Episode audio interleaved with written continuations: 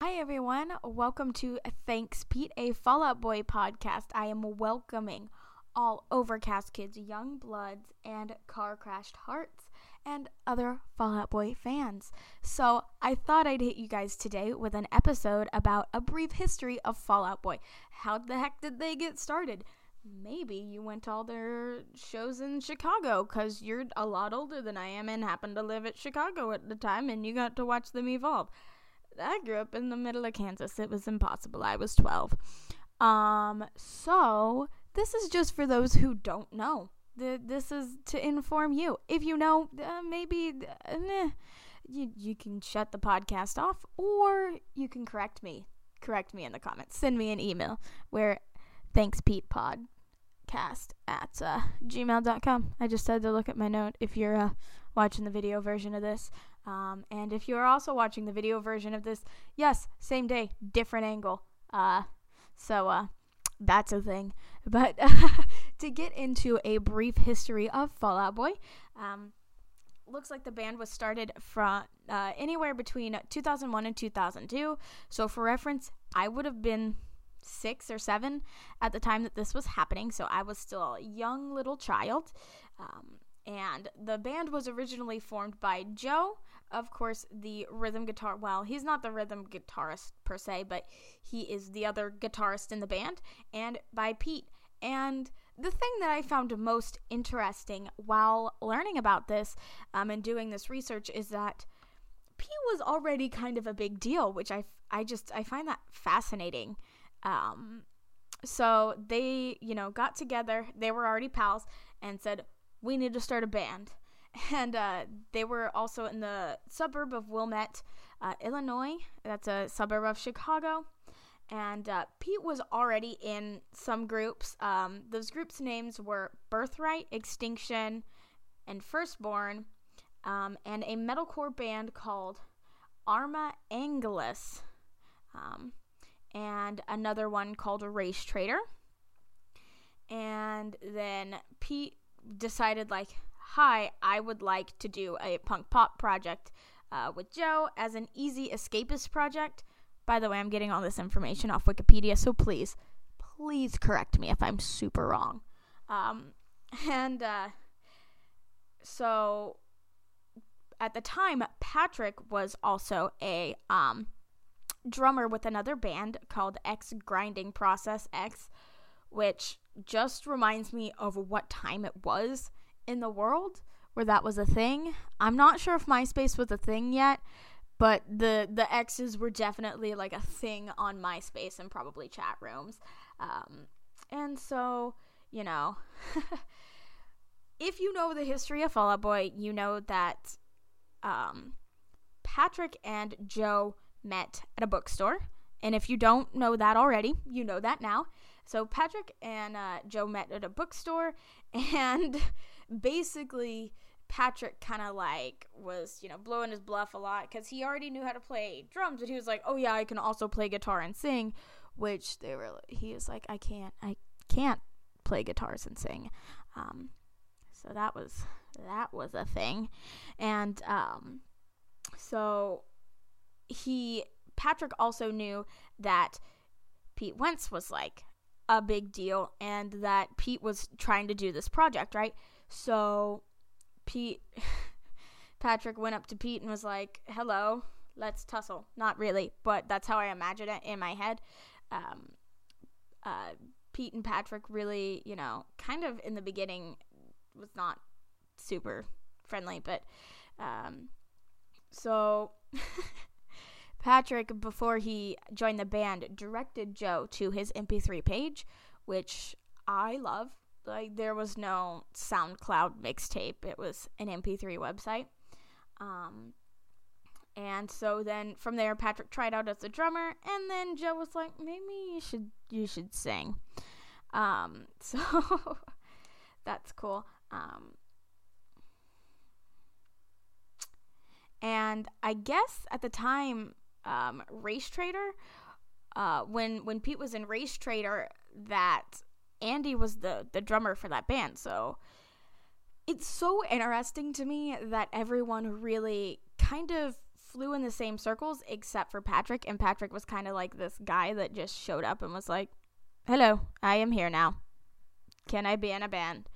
Um, and he wasn't even supposed to be the singer or a guitar player. He was supposed to be a drummer. Um, but I guess Andy was like, nah, I'm not interested. I would not like to do that. So can I continue doing what I'm doing? And he continued doing what he was doing. And uh, Fall Out Boy um, prevailed on.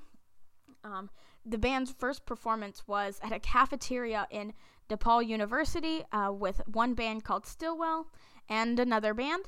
It's not listed. Wikipedia didn't say. And uh, frankly, I didn't take the time to uh, really look that other band up. So, um, so it was the first and only performance where John Flamadan, Flamandan, uh, uh, he was a he was a guitarist for them for that one show, um, and Ben Rose was the drummer at the time. So the band wasn't great at this point, but Joe was determined to make it work, and uh, he was like picking up people for for band practice and things like that. I guess because they didn't have cars. Um, and uh, the Wikipedia really did not say, but at some point, Pete or not Pete, Jesus, uh, Patrick just became the drummer of Fall Out Boy. It, it doesn't really say how or when that decision was made, but uh, he was just the drummer now, so that was cool. Um, and Pete and Patrick were arguing over what to call the band, and uh, Pete wanted the reference wanted the um, band to be a reference to Tom Waits' name. Uh, and I don't know who that is. And once again, I did not take the time to Google it, so please scream at me. Um, and the band had a long, long list of names to go through, and eventually they settled on Fall Out Boy, and even their friends helped them vote on the name. Um, and in the band's second performance, Pete introduced the band under some other name. Um, I believe the wiki article said that Patrick calls it a name that was very long.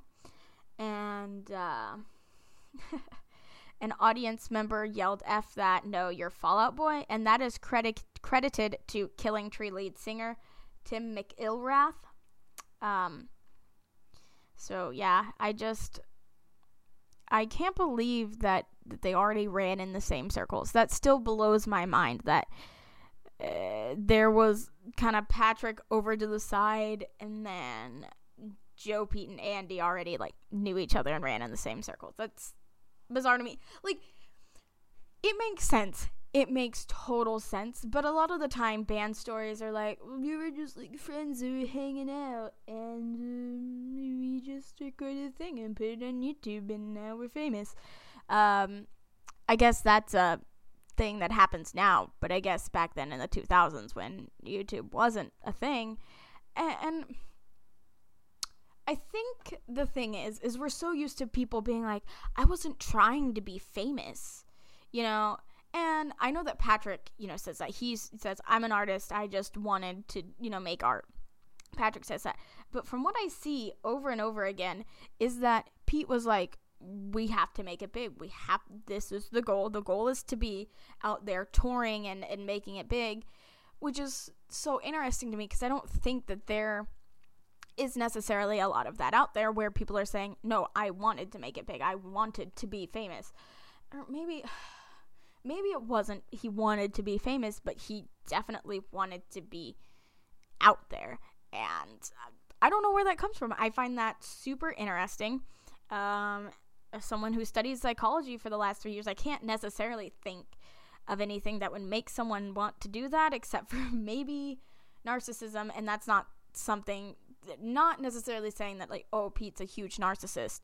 No, we're all narcissistic. We have all have those tendencies and maybe that's where his narcissism led him is that oh, I want to be famous. I want to make it big. And like I said, not a bad thing. Narcissism not always a bad thing. Just like any other uh, label that we put on a mental thing, not always a bad thing, just a thing. So, just wanted to put that out there for those who did not know. But, uh, uh, and this is no way a dig on Pete Wentz. I know that he struggles with um, bipolar disorder. I don't know if it's bipolar 1 or bipolar 2. There is a difference. Um, maybe I could, I should give you an explanation on the difference. But, uh, I mean, and his mental health is his own. I'm not trying to pry. But uh, I guess maybe.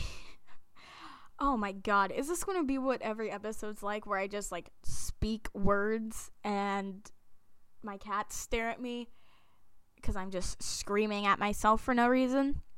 Um, but you know, if if you're having a mental issue, tell someone, please. I know that there might be a lot of young kids listening to this podcast and your parents are not their your enemy. Okay, I know that 100%. Please go talk to your parents.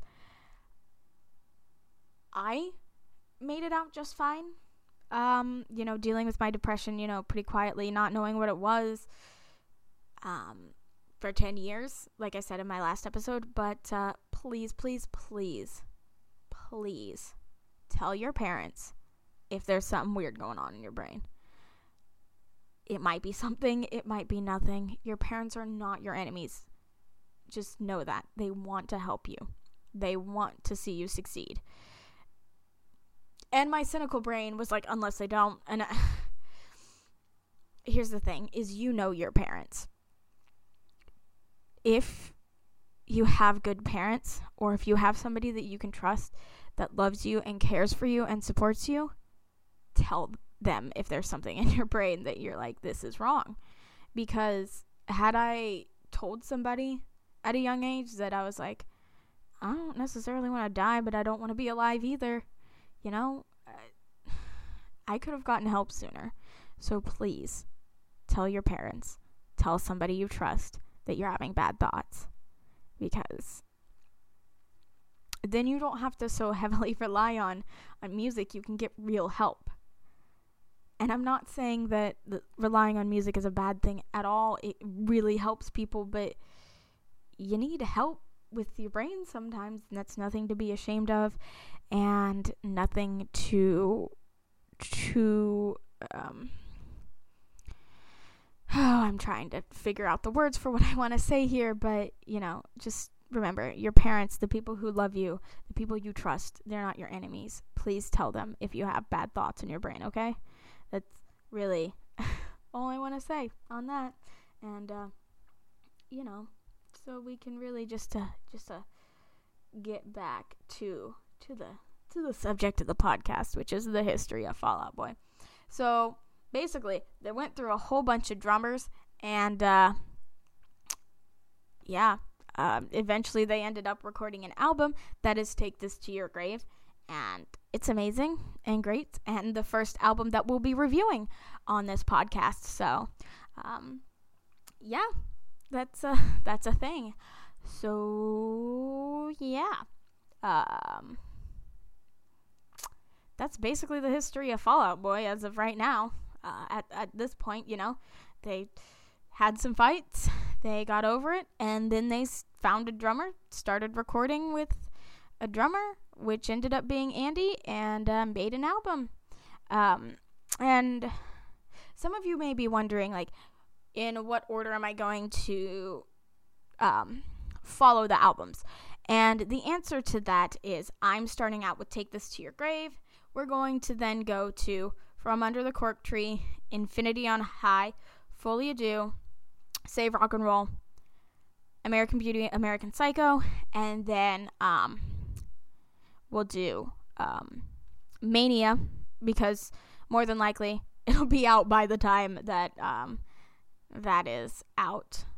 Um, so, because I'm still not sure if I want to do um, one episode per song and keep these episodes, you know, f- 20 to 15 minutes long, or if I want to, you know, make longer episodes and do a whole album per um per episode or should I split it in half? Really honestly let me know what your preference is and uh, so that I can, you know, um, get get you what you want because it's really um, up to you guys how long you want the episodes to be.